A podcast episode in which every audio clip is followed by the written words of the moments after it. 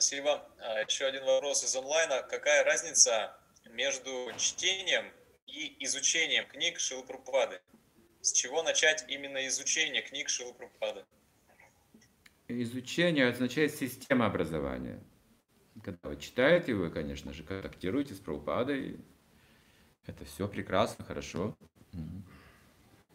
Но когда, когда вы получаете образование, то оно систематизировано. То есть там есть система, систематическое образование существует, последовательное систематическое образование.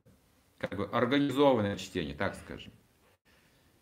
Потому что нужно все это еще запомнить как-то, вот, э, уложить в какую-то систему в голове. Это вот именно задача образования. Иметь полный образ того, что вы изучаете. Чтение это тоже образование, самообразование. Но организованное образование, оно может ускорить этот процесс. Вы больше сможете запомнить, если будете системно обучаться.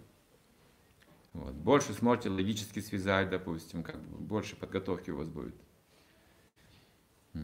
Поэтому есть некоторые различия. Наше поколение никто не получал систематического образования, его просто не было тогда. Мы читали книги проповедовали. Мы тоже, тоже как-то ну, получили какое-то образование таким путем сами. Но сейчас ситуация изменилась сильно в обществе сознания Кришны. Преданные многие, многие, многие не читают. А хотелось бы, не читают книги. Поэтому сейчас мы делаем упор на образование, на курсы, которые помогают нам, вот записываемся там, получаем дипломы и так далее. Вот это должно помочь нам. Если все читали каждый день, да, по часу, то несложно было бы вообще сдавать экзамены после таких чтений самим даже. Немножко образования, чуть-чуть и все. Но поскольку почти никто не читает должное количество времени, образование помогает читать книги.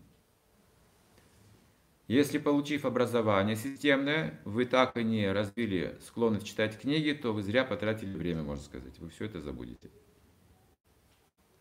Не все, конечно, но, но смысл -то образования в чем? Чтобы постоянно общаться с садху и служить. То есть читать книги про упады, по сути дела. В нашем движении это практически так выглядит. Читать книги про упады. В результате должны понять вкус этих книг, ценность этих книг. Вот тогда мы образованы.